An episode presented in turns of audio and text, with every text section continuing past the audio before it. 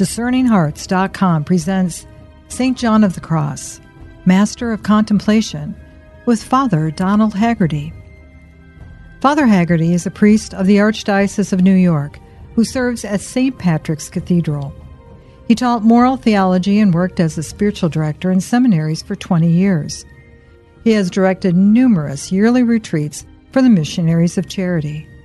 He's the author of Contemplative Provocations the Contemplative Hunger, Conversion, Contemplative Enigmas, and St. John of the Cross, Master of Contemplation, the book on which this series is based.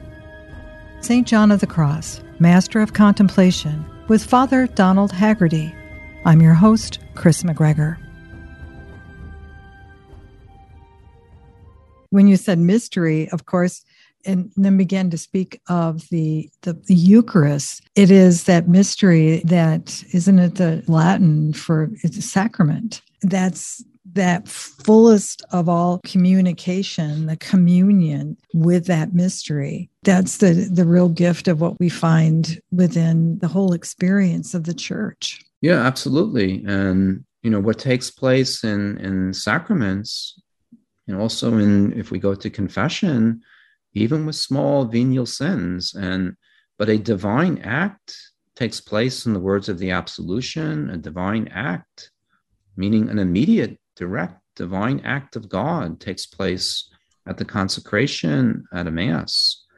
And something like that we can assume may take place in prayer if we grow across thresholds in our prayer, that God is directly, immediately communicating himself to our soul in love, but we're not capable. The human faculties are not capable of a kind of grasp of that reality of God. It's too far beyond us. It's an interesting thing, too, in one way, that in our own time, when we realize the number of years that the universe has been in existence, of the stretch of the cosmos, and God is beyond all of that.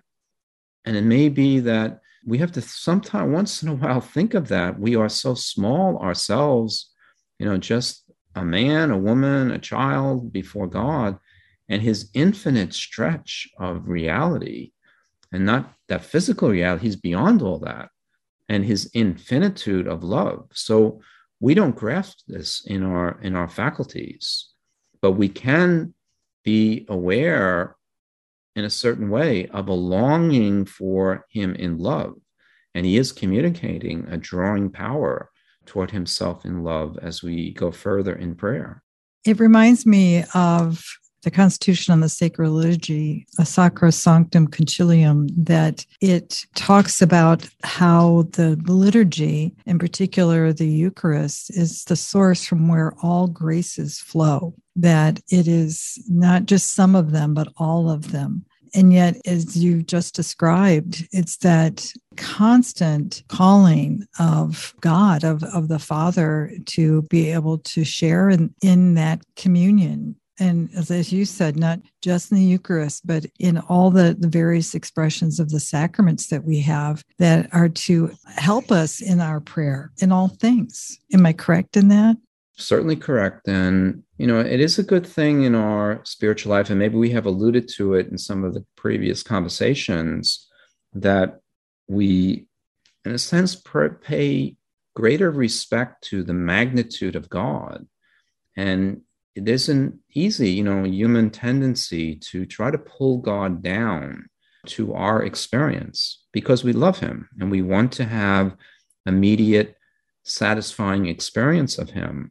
But what we might be doing in that effort at times is to pull him down and, in effect, to reduce him from the infinite magnitude of his infinite love. And the reality of God is so beyond us and at the same time, how personal he is.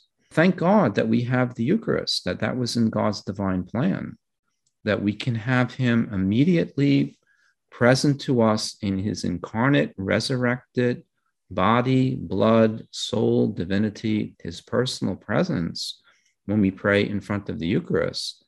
But we should also be aware that's not going to simply open us to, you know, an emotional comfort with him.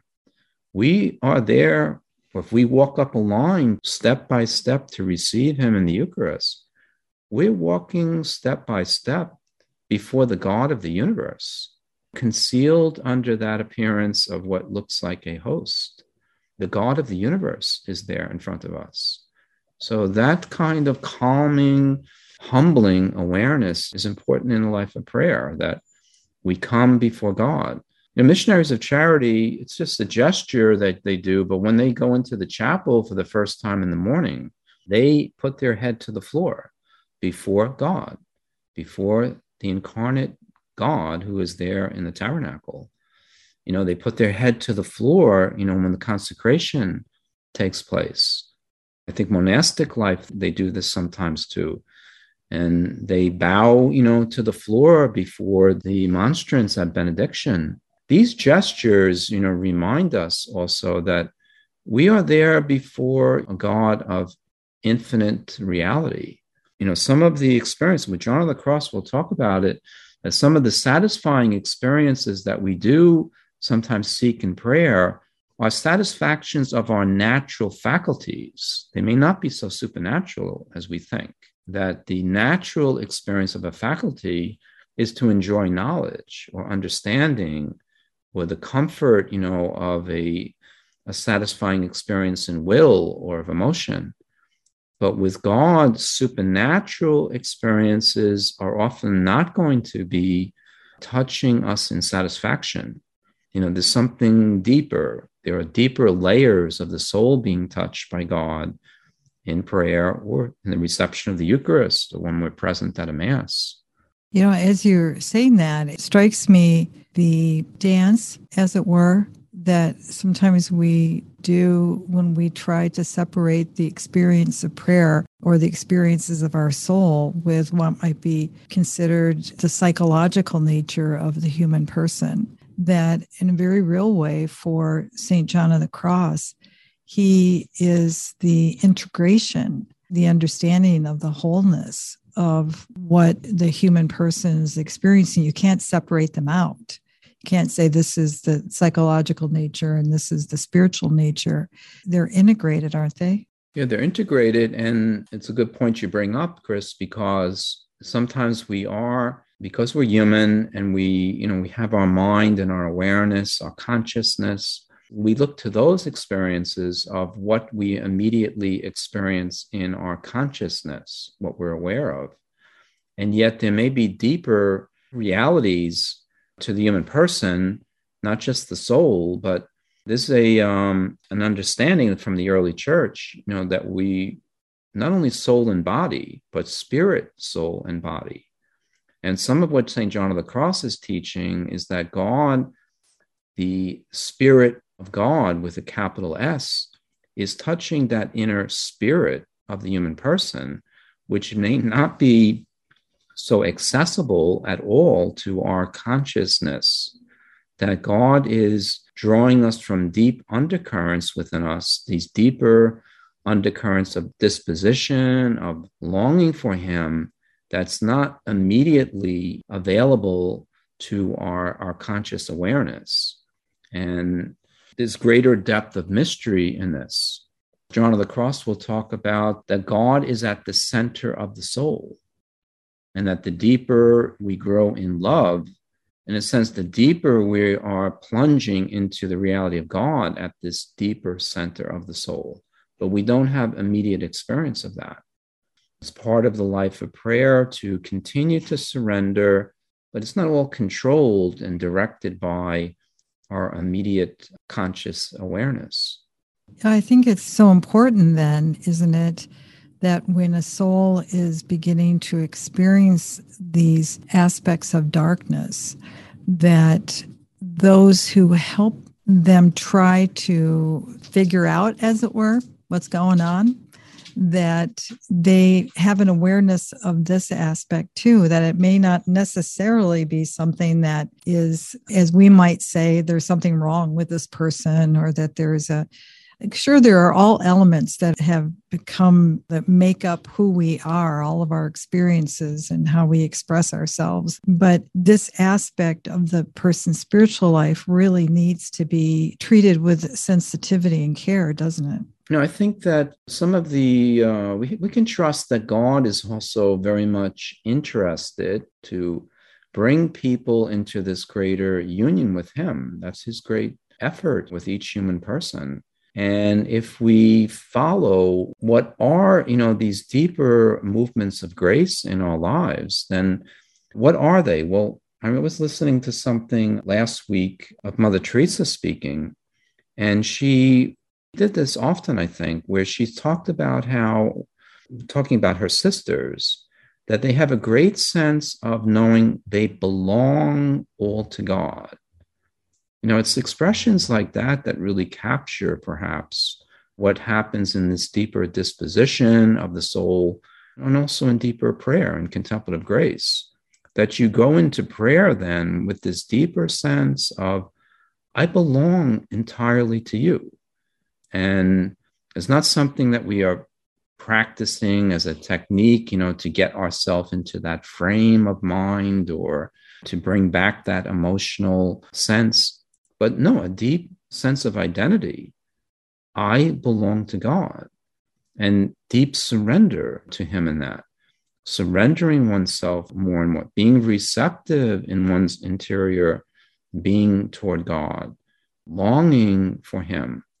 These things, you know, once a person is on that track, then they're in the right direction. They're heading toward God. And now it's a question of be faithful and generous in that self giving, offering oneself in the time of prayer, but then going outside of prayer and matching that, letting it coincide then with how we live outside of prayer as best as possible. There are problems, perhaps John of the Cross was alluding to in the beginnings of contemplative graces. People can be confused by the sometimes maybe rapid change of experience in prayer. So there's a certain confusion, which we were talking about in our last conversation. But once a person gets that boat, you know, untied from the shore, then it's a question of now giving God his due. He is the God of love, falling in love, you know, more and more in a deep spiritual manner with Jesus Christ, turning more and being attracted to the reality of his passion finding these gospels, finding a crucifix, uh, really an attractive reality to gaze on because now we belong more to Him who gave Himself all for us in love.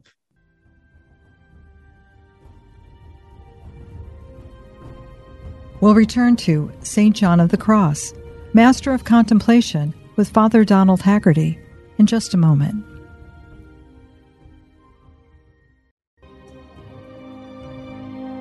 Did you know that Discerning Hearts has a free app in which you can find all your favorite Discerning Hearts programming?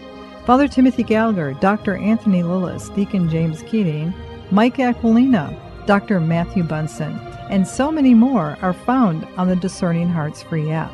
Did you also know that you can stream Discerning Hearts programming on numerous streaming platforms such as Apple Podcasts, Google Play, iHeartRadio, Pandora, Spotify, Stitcher, TuneIn, and so many more. And did you know that Discerning Hearts also has the YouTube page? Be sure to check out all these different places where you can find Discerning Hearts.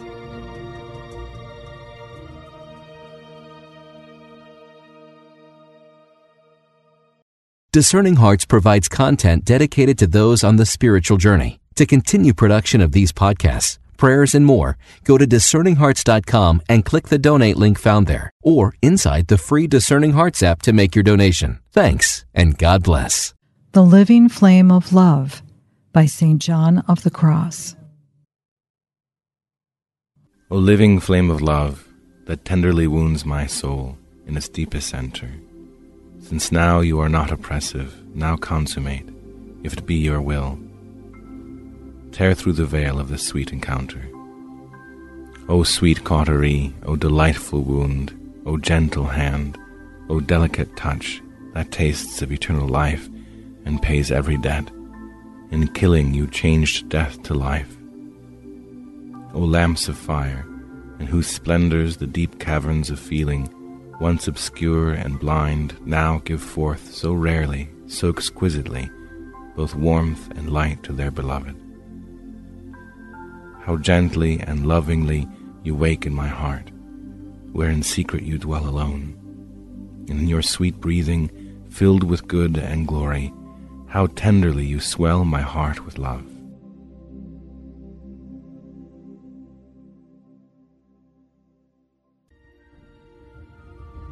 We now return to St. John of the Cross, Master of Contemplation, with Father Donald Haggerty. You know, I was really struck in also the in the section the interior challenge of paradoxal darkness from your book St. John of the Cross, Master of Contemplation. There was a section in which you were talking about that darkness where St. John of the Cross is contemplating the dark waters from Psalm 17. And you write that the idea of a tabernacle where God hides his bodily presence in the Eucharist is familiar to us. The image of a tabernacle of darkness, however, where God hides within us, may not initially attract us. That's a very profound reality that I think of other Carmelites, like Elizabeth of the Trinity and others who are really breaking open again that God is in us by virtue of our baptism and he has his dwelling place there. Yes. And, you know, that is the key truth, a dogmatic doctrinal truth that we affirm in our Catholic faith but in the contemplative reality, as John of the Cross will teach it, he spends a beautiful selection of pages in the beginning of the spiritual uh, canticle on the indwelling presence, because it's not just a doctrinal truth that we affirm in faith, but it's meant to be a living reality. And there is a real presence, not just in the Eucharist and the presence of our Lord in the tabernacle, but the indwelling presence is a real personal presence of our Lord. And we are meant to not have a kind of imaginative, ongoing conversation, you know, a dialogue that we're making up with Him, but rather a sense of real presence and that we are turning to Him in our interior reality also. That when we calm down, if we are quiet and silent, it's not just that He is there in a church or chapel he is there within our own heart and soul. And the image that John of the Cross used there from the psalm is that the tabernacle of darkness, that the walls of a tabernacle within us can be a darkness, but he is there within. So, this deep certitude, if we remember from that earlier conversation, John of the Cross will say what faith does for our intellect is it does not give us greater clarity and understanding of the truths of faith. It gives us great certitude. That's a very crucial thing in prayer that we have deep certitude that He is there. He hears words that we speak. He hears the silence of the heart and longing for Him. He's very present and personal. And that deep certitude that's given as we grow in the virtue of faith upon our intellect, that's a, a serious part of prayer that we may not see anything, we may be blind, and yet we know He's there. And that is very significant reality for prayer. He's not absent, He's there.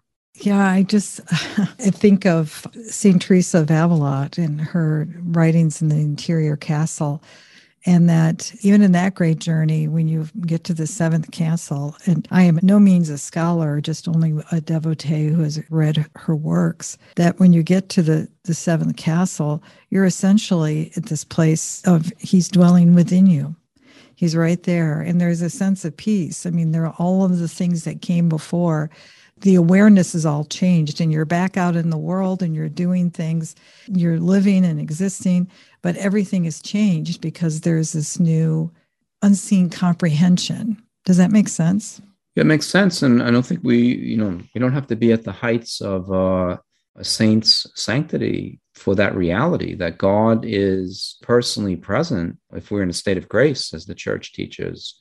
And if we cross a threshold in, in a contemplative graces, then that sense of Him being with us in companionship is bound to be more pronounced and it should grow and progress over time so that we can do things to him. We can touch him with our acts of love in the course of a day. The reality in prayer, you know, and that makes a very keen thing. The thing is, we don't want to make that an imaginative thing. He's really present, but we don't want to now produce, you know, what we think he's saying to us or allow that to become now an invitation to make messages from him to us. That's a reality that we are meant to be divinized by the real presence of Christ, of the Trinity, you know, within our soul. You know, that's really what, what the saints ended up being. They allowed God to really live in a very vivid way in them. You know, when you listen to Mother Teresa speak in these interviews, which she recorded in the 1980s in her 70s, you just get a sense that Mother Teresa speaking but God is in her in the moment and it's flowing out of her in a, in a way that she's speaking, you know, with her mind and her attention, but she belongs to God there and is being used by him. Isn't it something? I mean, when you gaze upon the faces of someone like a St. John Paul or, and most definitely Mother Teresa, the world can look at them and say, oh, a santo subito, you know, that here is a saint this person, you just see it. You just see Christ in them. And yet, the real beauty of that is when they look out at us, you could tell by the look of love in their eyes that when they look out at us, they're seeing Christ in all of us. They're seeing that connection in those that they meet and their loving exchange with those people and whoever they were with, you hear it so often. They were so present to the person that was in front of them. It's kind of remarkable, isn't it? Yeah, it is remarkable. And these saints are, you know, they vary so much. We just recently had the feast of Saint Damien of Molokai, and there was a description in the Magnificat of him by someone who knew him and just the descriptions are so striking. You know, this hardworking man who could do many different things building, planting, nursing work, digging graves, hardworking. But the phrase that caught my attention was the determined tenacity of this man. He was determined and tenacious about giving himself to the poorest of the poor, you know, these lepers in Molokai. So these saints come in many variations. Some are more active in their that kind of life of charity. Some are perhaps living in a very hidden, quiet manner in a cloister or a monastery. But in all cases, these are people who cross some threshold at some point of a surrender to God. And the result was that after that, I think they really did sense they belonged now all to God. And then they walked through their life being moved in the direction that, that God wanted. And I don't think that's an, a kind of romantic understanding. That's what they ended up happening in their lives. They ended up being used by God in really infinite ways. He can use human persons for his own divine purposes. Boy, you see that when you visit friends or loved ones in nursing homes. You see it oftentimes when you are present when people are battling serious illnesses.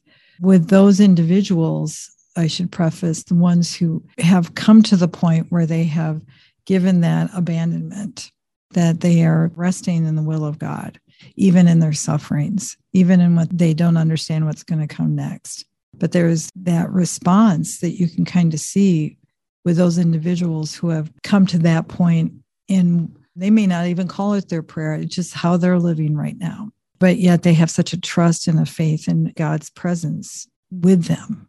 Well, it's an interesting comment, Kris, because we can read St. John of the Cross and we can be thinking of, you know, how he's instructing, especially the young religious, when he begins to talk about these signs of incipient contemplation. And as he goes on in his work, speaking about the progressive experience of God and the contemplative life. But it's very striking, as you just alluded to, that people, as they go on in life, if they have lived faithfully with God, it may be that toward the latter part of life, you know, when trials of illness, incapacity, older age, when that sets in, people without realizing it, they're not reading St. John of the Cross or practicing some kind of method of prayer.